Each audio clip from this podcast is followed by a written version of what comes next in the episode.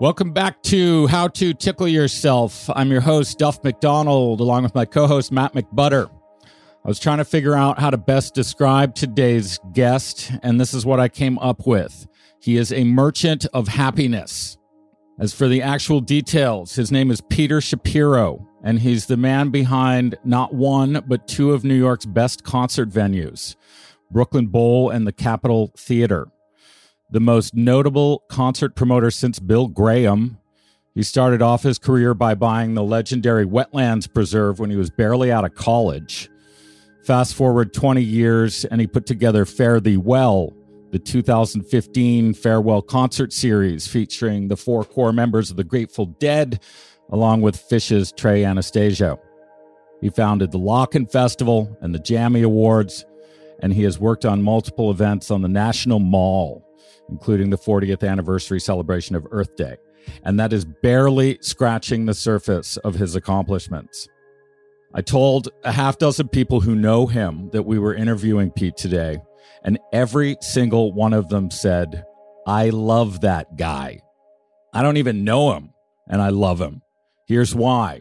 I've seen the following artists play at one of Pete's venues, and this isn't even a comprehensive list Blues Traveler, Blue Rodeo, Toots and the Maytals, Galactic, Soulive, Macy Gray, The Flaming Lips, Bob Dylan, Chris Robinson, Joe Russo's Almost Dead, Robert Plant, John Prine, Bill Burr, Phil Lesh, Eric Krasno, Bob Dylan again and again and again. Wow.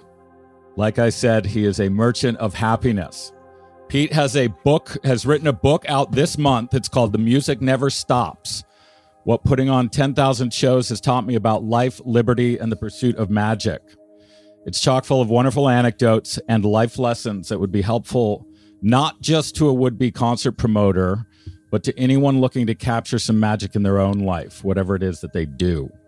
We're going to talk to him about his excellent book about rainbows and, of course, Bob Dylan. Welcome to the show, Pete.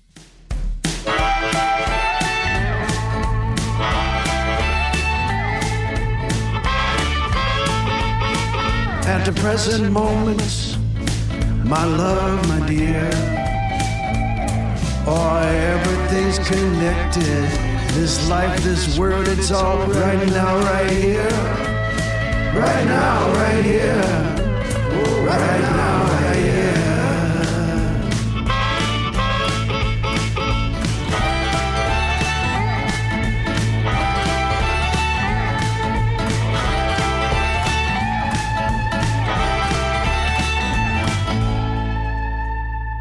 That John Prine show was a good one. Right? Yeah. That was the first time I ever saw seats in the Capitol Theater. Oh yeah, we go we go both ways. We can we pull them in and we go out, and um, we we can do it. That's one of the great things about the Cap actually is because like a, a venue like the Beacon Theater, they're permanently in, or Radio City, or most theaters anywhere around the world uh, all the great Fox theaters that are around America or Chicago theater, you know, and I, they're fixed. So sometimes you want to go, you know, sometimes you want to be able to go either way. Sometimes you want that GA floor. Sometimes you want seats. That's one of the great things about the Capitol. You and you, you used a term I didn't, uh, I wasn't familiar with. You called it a raked floor in your book, and basically, it's a little slanted. It's a little downhill. So anywhere in general admission is a good spot. And why why are you the only one who does that? Well, actually, it's a great rake. I mean, some venues have little rakes. The cap has a pretty strong rake. So, like, it's great because literally every person on the GA floor, and it holds 1,300 on the floor, can see the stage. And then that means shorter people, higher, taller people, everyone. I listen, I love going to shows like you. And so a lot of what I do putting on the show comes from what how I want to see a show, what I want to see. And I actually had a formative uh, experience seeing a show, Phish, at the Vic Theater in Chicago, 1992. Uh, it, it's it's not raked, it's flat, but there's several different levels. So you know, you you the the front of the stage area has maybe 10, 15 rows and it goes up a couple feet and then it's another 10 15 rows of people and then it goes up again a few feet and goes. And that tiered i call that i guess tiers like that to me because I, I was in the front the second tier in the first row in the center standing there you know with a half wall little you know drink thing and staring right at trey um and and so that no serious i still remember that just talking about this. Um so that's kind of had an influence on me a little bit. The, the whole brooklyn bowl thing part of it is seeing a show in those lane the lounge area lanes. When you are on those first lanes next to the stage you're getting a point of view that you like if you're at a normal concert venue you'd be like side stage back they'd be like you can't stand here dude. And that's even if like your brother was playing maybe the tour manager would be like you got to move. But at the ball so so anyways you can see you know i like to dig in about how to do this stuff. And you do it well. Well there's no other way right? We were all screwed i mean you watch what's going on in the world and it's seriously when you you introduce the me and the way you said it and and and, and hearing that it feels great thank you. And it lasts for a little while but then it fades away you know and i happen to be traveling right now and just everything going on in the world you know it'll bring you down. And um and i haven't seen a show for me in a few days which is a long time. And so i i need that energy back again of uh happiness you know we all do because it's like with the way the world and information works, you can get, you get hit by a lot of you need happiness. So there's this great line in your book, uh, which jumped out at me more than any other. You said sometimes a music venue provides a more important function than offering a stage for a performing artist. It becomes a holy place. And you're talking about, you know, what you were just saying there, like music as spiritual sustenance so you're not you're not just putting on shows. You work in the realm of the spirit. How do you think about music and consciousness? You pulled that quote up really well, by the way. Nice job, dude. I just taught that. Um, but it's like you work it. You work in consciousness, right? Music and consciousness. Like, how do you how do you describe what you do? You know, kind of where you were headed. I try to make magic happen, make people happy, um, do it. You know, for the bands also it's like creating a stage and an environment for them to get to do what they do. You know i just learned from doing it every night for about 27 years um, and like you said the book's called 10,000 shows. I, the little things all matter a lot you know? So i've just have an eye just been doing it so much for how to do you know when something's off actually that mm-hmm. that pops more than just on and so for us at the bowl and the cap and all my venues and also when you're doing a thee well show it's like how do you handle security? It's like so there's 80,000 people soldier field. We you know one of the best moves i ever did was putting the security asking to if we could have the security guards at soldier field wear tie-dye shirts. They still had their numbers and was official but by the way that makes a difference. There's like for that many people, there's probably 800 security. You know, when they're all wearing tie dye shirts, when you walk into that stadium, like that sets a tone from the moment you see the first one, I think, versus a black shirt that just says security. Actually, a Brooklyn Bowl, and I started, we started this at Wetlands on the back of the security jacket. It says welcome. It doesn't say security. But these are like the little things that like and there's lots of little things that need to be done to like give someone walking into the door for a show you know a, a higher chance that they'll have a great show. And the same with the band. I, I can't go all the way and guarantee the good show but my job and in the team and all that is to like set the table right for then happiness or magic or the thing to happen. Then the band has to take over and the fan mm-hmm. has to like uh, you know let themselves get there. But I I just learned, and part of it was at Wetlands, my first club, um, which I took over in 1996, long you know, a long time ago now. It, it was a challenged venue by just like the basics of like sight lines. Um, sight lines.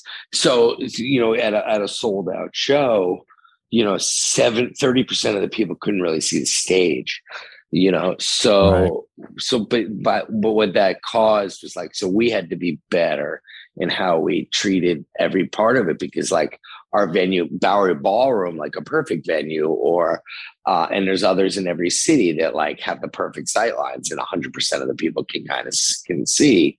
But at wetlands, you go to the bar, you go to the basement, you meet your wife, like or your husband. Like I meet a bunch of people because you know you you could hear it everywhere. And we had a great basement lounge where the audio was good but you couldn't. So you so certain people would move off rather than try to try to see the stage, which was kind of at an angle, and and then you would meet people, you'd hang out.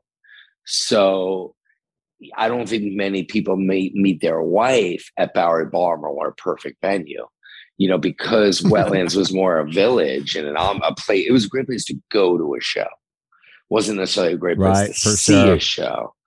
And so I took a lot of those things that we learned to kind of make it a great place to go to a show and then brought that to Brooklyn Bowl and the Cap, which are also great places to see a show. You know, Brooklyn Bowl has the sight lines, it's got some food, you know, it's just got elements with the visuals, the screens enable.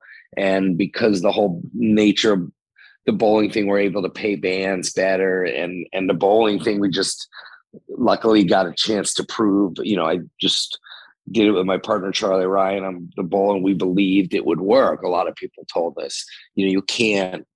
This is not going to work. You can't have an A level real music venue with it, and we and they're accurate. And like we cannot do stand up comedy. You know, we cannot do a so, Tori Amos on a piano solo. But any kind of band situation, you were a Robert Plant at the bowl, I think, or I don't know if it was that one because he actually played the cap too. No, I saw him at the I saw him at the cap. Okay, but he played the bowl. You know, but anyways, when you have a real rock show, you don't hear it. And but the bowl, the that layout enables those visuals of the screens to give us a visual presentation that no other venue its size has.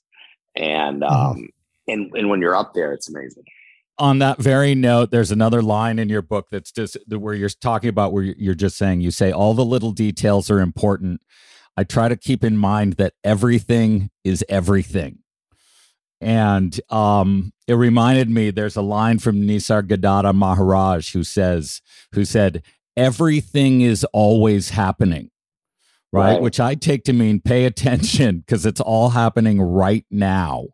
So details details details is so it's all preparation for you right? Get it all ready to go and then let things roll? And maybe more so now in 2022 than even like ever before because there's so much swirling around so fast you know um so just our brains are wired. Like you look at the next generation uh, and we talk about maybe we can talk about it or not, but like streaming, you know, one of the reasons why like I do a bunch of the live streaming stuff, nothing's live, nothing is like the live experience, but I've done a bunch of streaming stuff, film stuff. The world I work in and and love, and sounds like you too. Our music works well with streaming because each show is different. Right. Bands play different sets each time. So the kids, my child, I have a 16 year old she can't watch a stream, dude. Like, couldn't sit through it. You know, they're on TikTok. They're like the pop bands don't stream as well for live stream video, but because the audience is so the younger kids are wired, they can't even sit and watch a full show. Deadheads, no problem watching four out, you know, sitting on the couch, 50 years old. What's up? Having, but the kids today can't even watch, you know, it's so fast and everything's moving so fast. So I, I kind of think like it's it's maybe more challenging, but more but we're on it. You know, that's why everything like if you go to the bathroom or or you can't get a drink or when you come in, you know, the way you enter the venue at the box office situation, any of those things goes off, you you go off you know, and there's so much flying around intensity. I think people are more susceptible to being, when I say go off, it's like, then it's harder to get to that magic place, right? You want everything to go right. in your experience so that the music can take over if that makes sense it totally makes sense and and Oh, it, yeah. it brings to mind you you someone described you once uh as a as a guest at your own party you you think like an audience member clearly and you can feel that through the book. I think it's got to be one of the main things that separated your venues from other ones for me is that it feels like it was designed with the audience in mind. They're wonderful. Yeah the audience is me. Right? I know. I love going to shows. Well i've been to all the and you know i've been to every state in america. I used to love going to shows traveling road tripping uh who wouldn't who doesn't love to that's one reason i did the cap it's like i believe that when you get an artist like bob dylan people would travel from far away to see their favorite band at their favorite venue because i did that. I do that. So and that's not that hard. I don't think it's rocket science you know i don't deserve an award by doing what's just ob you know it's just like you know so um the the brooklyn bowl thing was a little bit outside. You know most people are like you're this is you're are you okay? I just showed the and this is talked i talked tell this story i think in the book. Ron delsner who's like the greatest li- you know living promoter you know and and been around since you know doing beatles shows in the 60s and done everything in between. I showed him he's 85 you know he's been around he i showed i invited him to the construction site of brooklyn bowl the original one in williamsburg probably about 15 years ago now because it's open 13 years. And and by the way these venues all take a while to build you know they're all taking years. you you think it's x and it's always 2x or time not just money you know everything. Ronnie was there showed him like here's the stage goes here's where the ga floor you know the kitchen's over here the bars over here the lanes over here and he's like yeah, come here I, I we gotta talk you know at the end of the tour and by the way it's just us there you know, in this 20,000 square foot space, but he's still like, come here, come here. In the corner, there's no one else there. and uh, he's like, ah, ah, ah, I, I'm worried about you. Like, what, what, what are you doing? What, the fuck is going on here? Like, no one's gonna, what are you doing? You got a goddamn fucking bowling alley next to the goddamn. And uh, I got a little scared, but I, but I, we just thought amazing PA system. We got like special machines that don't that make less noise. If you put rock through there, and, and by the way, it's not close. And we've had Guns N' Roses, Robert Plant, Jane's Addiction, Paul Simon, Kanye West, Adele. I mean, it's crazy, but all those bands played there. Questlove, you know, 300 times.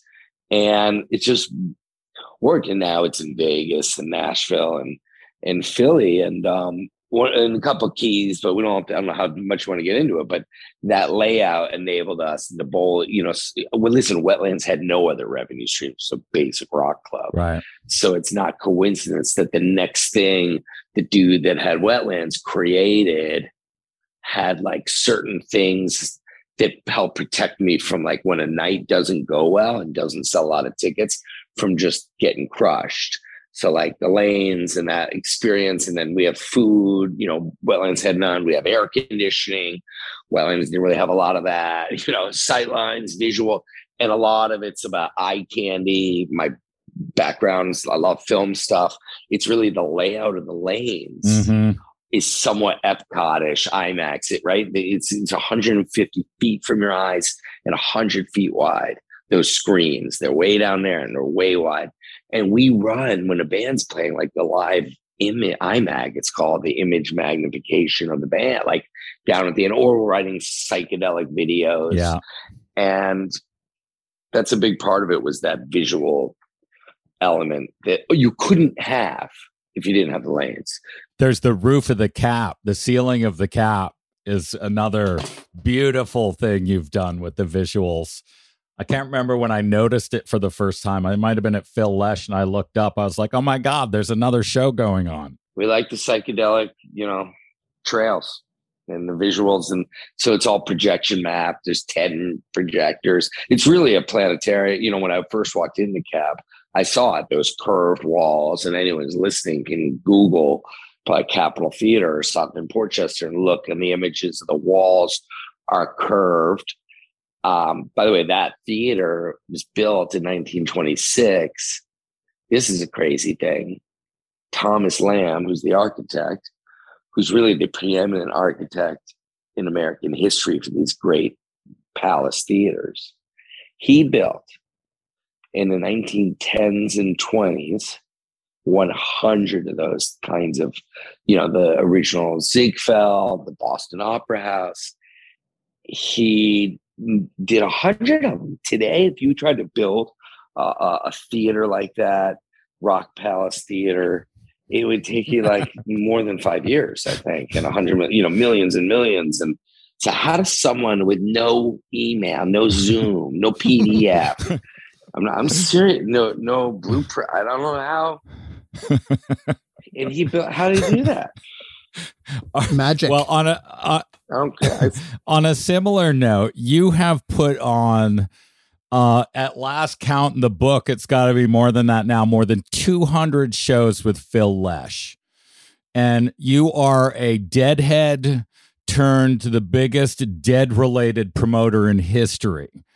And I wanted to ask a couple things. One, how do you wrap your head around uh that transition from fan to friends with the with musical heroes. Uh like do you pinch yourself? And also what do you say to the the person who's just who's embarking on a career who would never believe the fact that one day they might work with their heroes? Uh two things. I i've gotten pretty good at like focusing on thinking like if i was doing a show with phil and we're let's say we're let's say it's this October at the Cap, we're playing nine shows, and over three weeks, and we're figuring out the lineups. Like I stay focused on like what's the lineup going to be? What are we going to do? How do we, you know, or how's Phil getting there? Or what are we doing? You know, and try to think about the show, but kind of not think about the mm. show, like what it means. Oh shit, I'm doing. If that makes sense, and so you stay in it you know so think in it but not from far away about it. And that other, that's how i was able to like i made the movie with U2 or U2 3d or the Fare Thee Well. If i sat there and be like oh my god i'm reuniting grateful dead like you'll then you'll trip you know on yourself. Well you will or you get hit by lightning. And and uh so i i've gotten good at like focusing on like how am I going to do Fare Thee Well, or how are we going to make this U2? Because if you sit there and think about it, I think you're screwed. Um, but so that I would tell people just, you know, that, you know, just, and, and, and what I would also tell a young person is like, you can do a lot of what I do and done. Anyone can do because you can put on a show in, you know, in Denver, Jacksonville, Des Moines at a bar for 50 people and uh, you know uh, um, and a lot of the elements of that show that you're putting on for 50 people in downtown Des Moines, Iowa, are similar to, to what you have to do for a 500 person show or 5,000 or 50,000. You know, you have to book the venue, you know, but it could be a little bar, right? If you're doing 50 people or 100 people, 100 and you have to book a band. It could be your brother's band. You're paying 50 bucks, but you still got to book the band you gotta announce the show, market the show, sell the tickets, deal with the guest list, advance the show. Um, then day of, you know, get the band in, sound check, staffing, box office, the show, the settlement after the show with the band. Back to, you know, you're paying your bro 50 bucks or you're paying a band 500,000 in a stadium. Like a lot of those elements are similar. Mm you know, you might have a one security dude at the bar in Des Moines versus 500 at Soldier Field. But so anyone can go do it. I believe that. And so it just takes reps, you know, times of doing it, anything in this, you know. And um, I just started early, you know, and had this unique run of wetlands and then multiple Brooklyn Bowls and the festivals and the caps and the, you know, and doing shows all over the country so now I've done 10, you know, so, and it's still hard. You know, that's why we started when you're like happy, you know, it's still hard, you know, because you, because all the details matter. Everything is matters. Everything is everything. I got that in Jamaica, but, Um, so that doesn't go away, even though you've done it 10,000 times. So um, you just know what to look for better and you know how to deal with it. And and maybe when you make a phone call, it, it gets through faster. So certain things are easier, but it's never it's still not easy. But not everyone can um, conjure a rainbow, right? So um, tell us about the rainbow conspiracy. Well, so we brought the dead guys back together, all the surviving members, um, in 2015. I can't believe it's seven years ago now. It's actually right now. Um, the final night was July 5th, mm. um, 2015. So it's seven years ago today. Um, you know, it's just this giant thing. By the way, I don't think you could do Fare Thee Well the same way today, seven years later, just because there's so much traffic in the world and social media and you know there weren't 200 podcasts. We're doing one 500 podcasts 2015 you didn't have netflix and hulu and disney plus the same way in 2015 definitely not when i like opened brooklyn bowl um, in 2009 i don't think brooklyn bowl could be what it is today. There's too much flying around. And sorry anyways Fare Thee Well owned the space like was a big discussion thing mm-hmm. which was awesome by the way it's part of the cool thing it wasn't just a one to four hour show it's like the experience of like talking about it and prepping it and talking to your friends and coordinating and doing the tour managing of like where are we meeting up and what are we that's fun mm-hmm.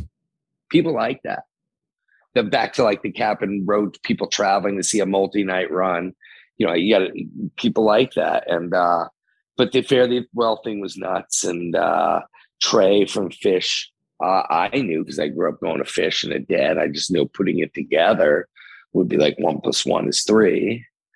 Um, but it was, you know, it was a little, you know, it's a people wondering how it's going to be. When the first show was in Santa Clara, and right at the end of the first set, as they're finishing, um, Viola Lee Blues, an amazing rainbow. It wasn't even raining fully. the sky was one of those purple skies. There was like moisture in the air, but it was not raining.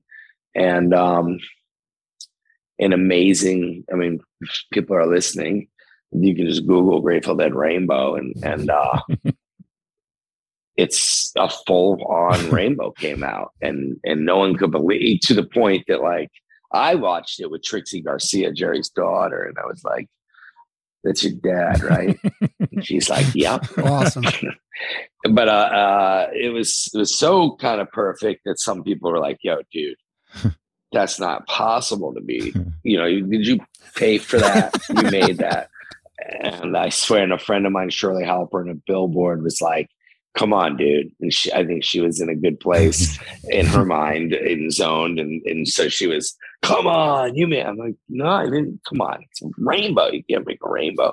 and, come on. And, and after a few times, she kept like poking me. I was like, okay, I spent 50 grand. I know a guy. got a rainbow. And I know a guy. Exactly. I got, a, I had a guy. Yeah. 50 grand. And then so she reviewed the story. I was kidding, but when in her review that night at the end, she's like, "There's rumors, maybe Pete Crew spent fifty grand on a guy," and that ran. And I guess at that point, like Reuters picked up Bill, and we went to bed. Um, and when we woke up the next morning, it had been picked up, like all globally about the the con whether it was real or not. I swear. You might remember this back in the day. I mean, way before social media and the internet and and so on. I think it was the summer of ninety, summer of ninety three. Uh, three shows at Cal Expo and three shows at Shoreline that oh. I was at, and one of them it hadn't rained in like that part of California for I don't know months, and after drums, they sort of did a rain dance and it actually rained a little bit. and, you know, and it's just a big open field. So, you know, like soaked the audience.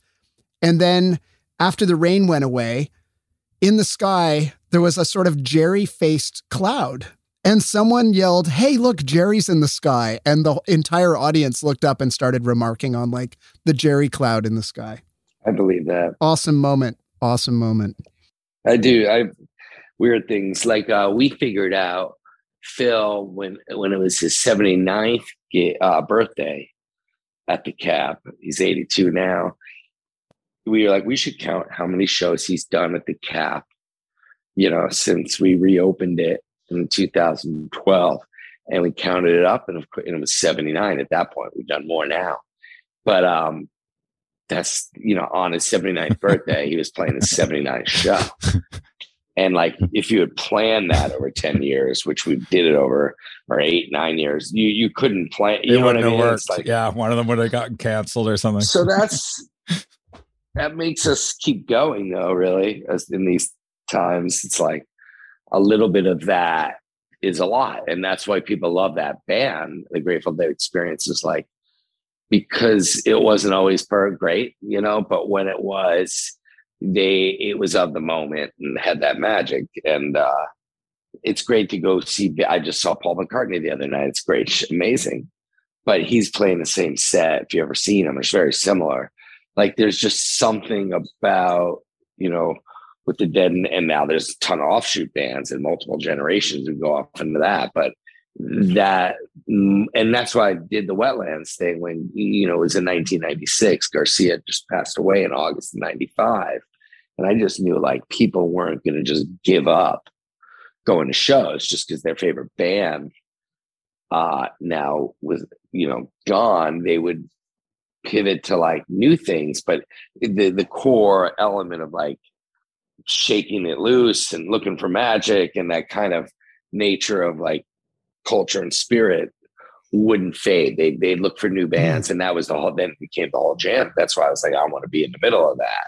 And Wetlands was in the middle of that, New York, you know, and so that led to the birth. Really, it's kind of wild if you think about it. That Jerry's death did open up opportunity, led to uh, you know for a whole kind of ecosystem of new Mhm. bands. Right, like JRAD and Circles Around the Sun. You put on that uh, tribute to Neal Casal. So another thing you provide, like it's Yeah. it's it's not just a venue. You are part of. You are deep in that community. Yeah, and it broadens like Billy Strings and Goose and or the the the String cheeses and the Umphreys and the Disco Biscuits or the Sound Tribes.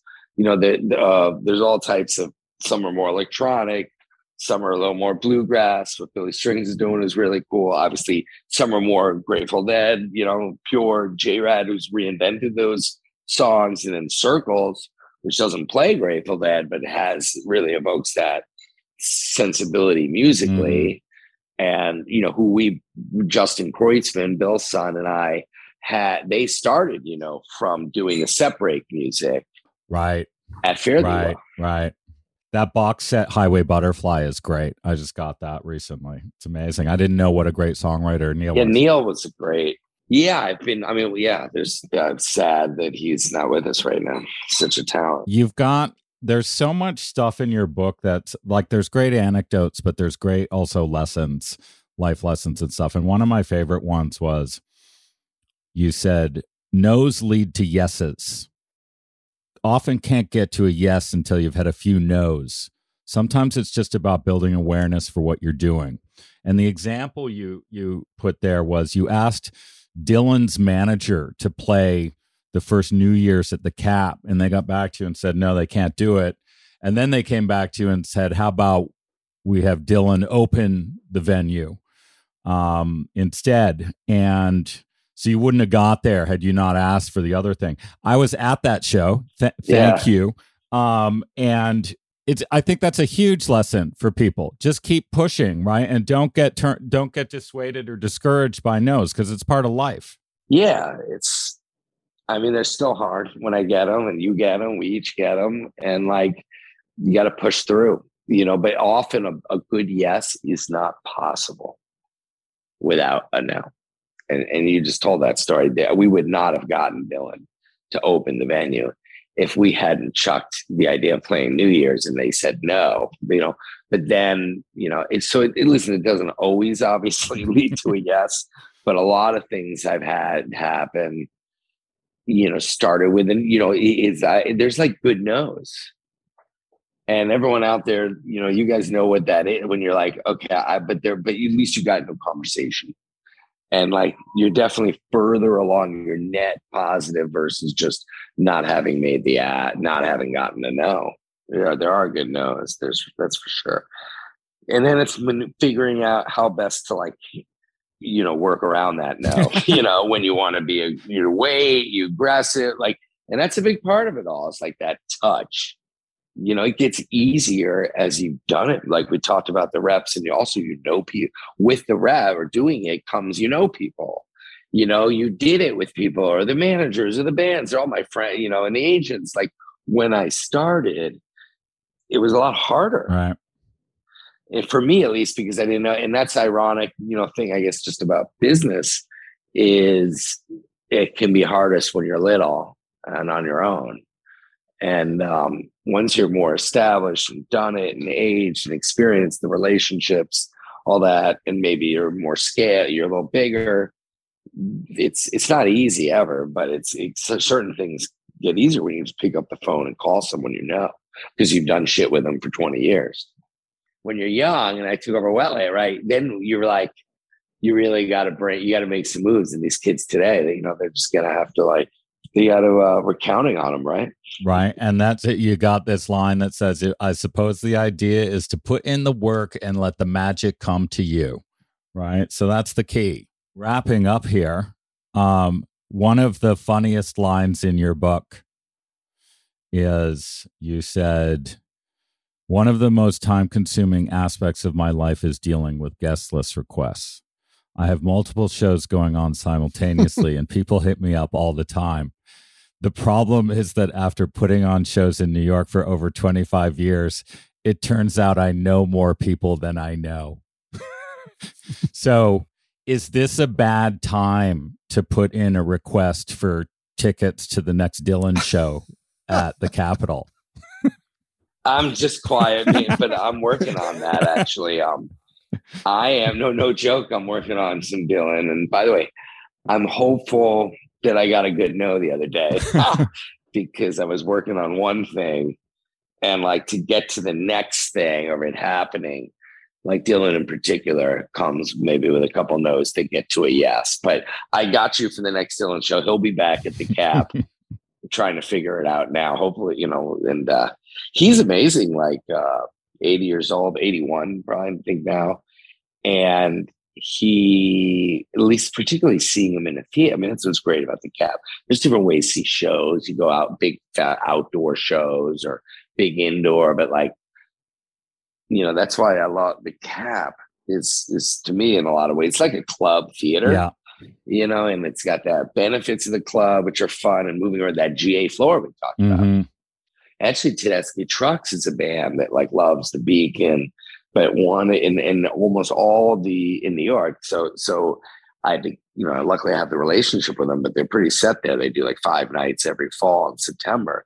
Mo- they, you know, when they play Chicago Theater or they play the Fox in Oakland, pretty much I think all these venues that they play, um, are fixed seating. And so I really made the pitch to them and they enjoy it for this is that it is GA floor. It is a bit of a club theater. You know, a GA show, you can move around, you can find your friends, just different. And they're both great, you know. So I made that pitch about um to counter, you know, the yang to the yin of the beat, mm-hmm. and, you know, and uh same Dylan uh, I think on his last tour. I do back to back Beacon Capitol. I've done that twice, I think. Right. So they're a little different, right? Uh, because one's seated and one's GA. They're different. They have pros and cons, but I know he likes the GA. Mm-hmm. Uh, his guy told me that Bob and and just the energy that the artist feels, it's a different energy. A GA show packed sold out. You know, it's just more. There's more coming off that crowd. You know, than everyone's sitting. Absolutely. Pete, we won't take any more of your time. This has been delightful. You are indeed a merchant of happiness. Thank you, thank you, thank you, both for all the shows, but also this great book. Thanks, Doug. Uh, listeners, again, it's it's called The Music Never Stops. It's out now. Check it out. It's a great book. Thanks, Duff. I appreciate it. Thanks, man. Yeah, thanks for joining us, Pete. Great talking to you.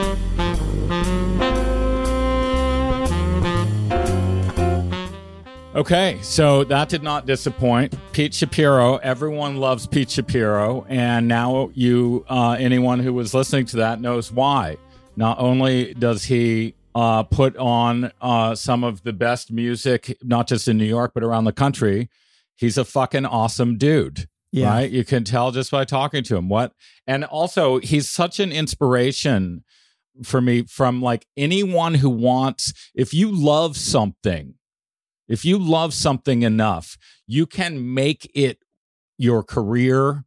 You can make it what you do. You can immerse yourself in the thing that you love. All you have to do is put in the work and the determination and the effort. And, you know, the next thing you know, you go from being a deadhead in college. He's younger than we are. He's a couple years younger than we are.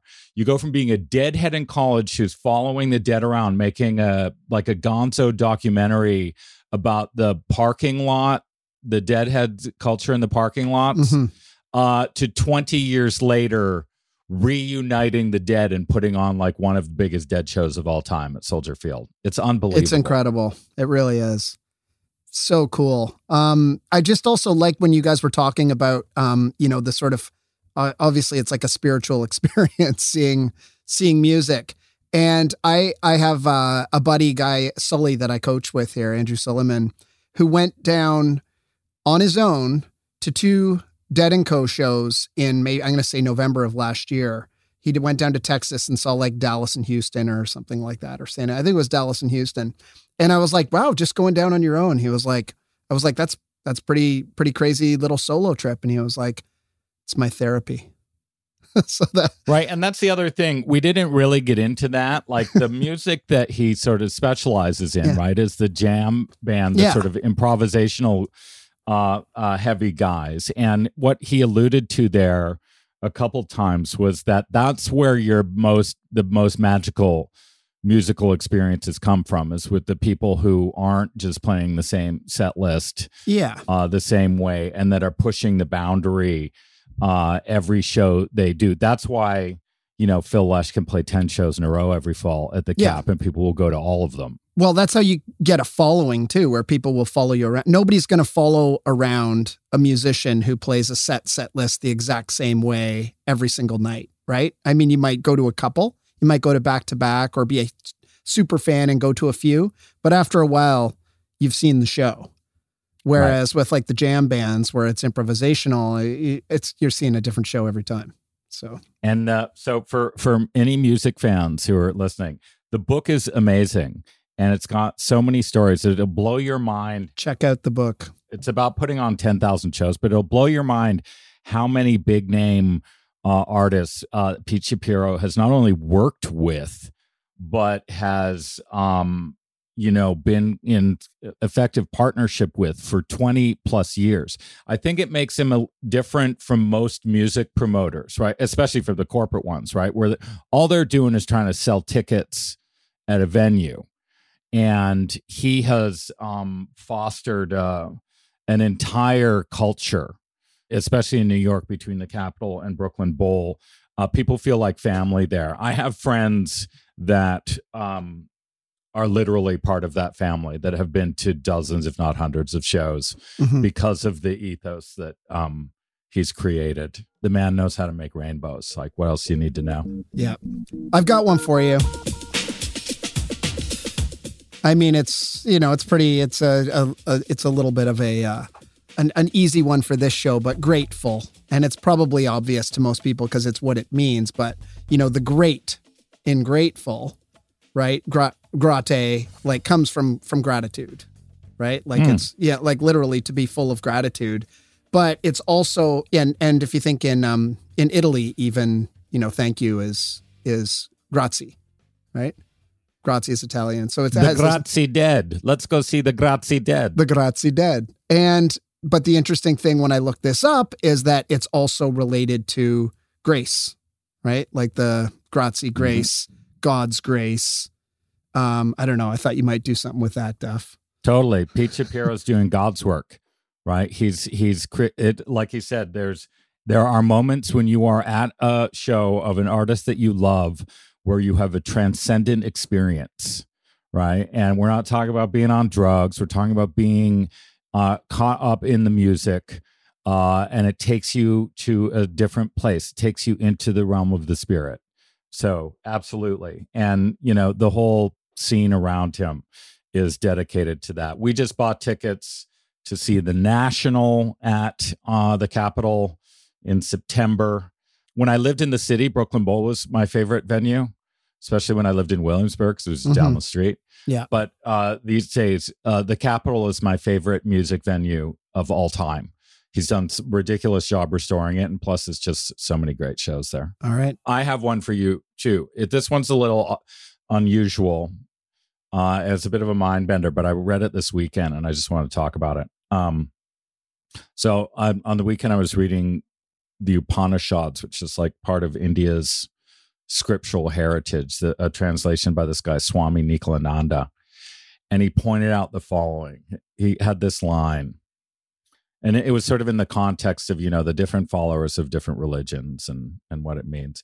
And he said, How can the rational mind say that one idea is intrinsically different from another? Krishna, Buddha, and Christ are but waves on the infinite ocean of existence. I am. They all contain the same stuff as their inner core. So I was thinking about that. I was like, wait, what does that mean? Hmm. and it, he's basically getting at what are ideas actually made of?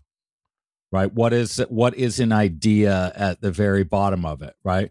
It's basically Is it it's like a vibration in consciousness right something like that so so they're all actually made of the same thing so who is to say that one idea is better than another because ultimately they're all the same thing at their core right so it got me thinking i was like oh wow okay so in the west we run around you know claiming to have better ideas than the other people and sort of it's so misguided because they're, they're all made of idea stuff which is the same stuff so it's all it's all one thing right just brings you back to that it's all one thing There's only one thing. Right. That's it.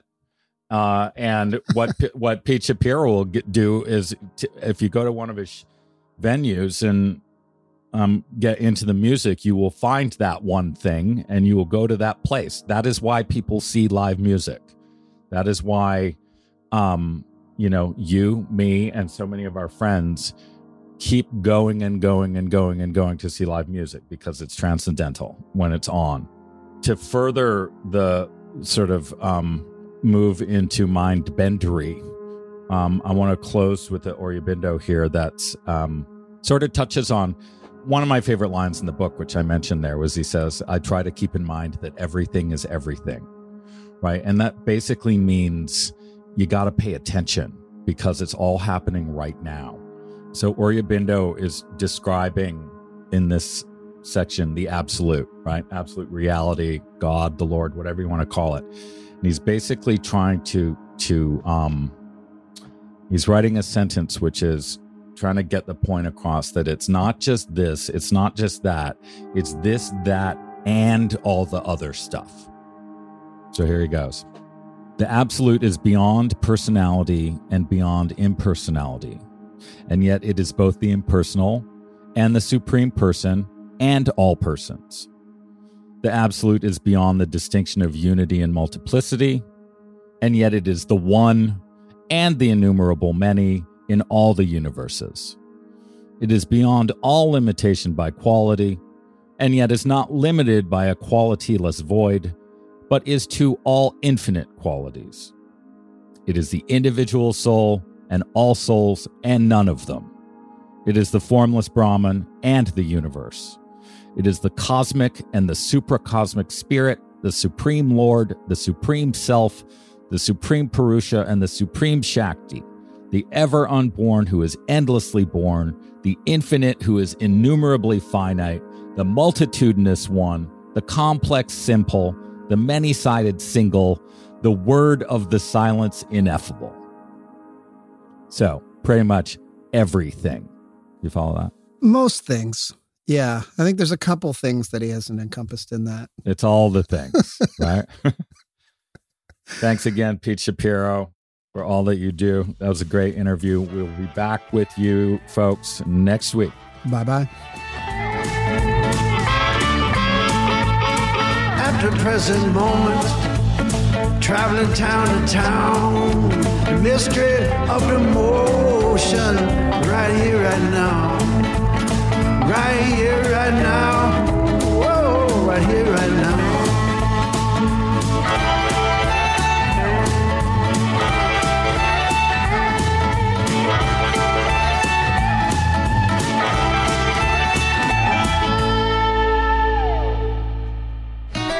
You've been listening to How to Tickle Yourself with your hosts Duff McDonald and Matt McButter.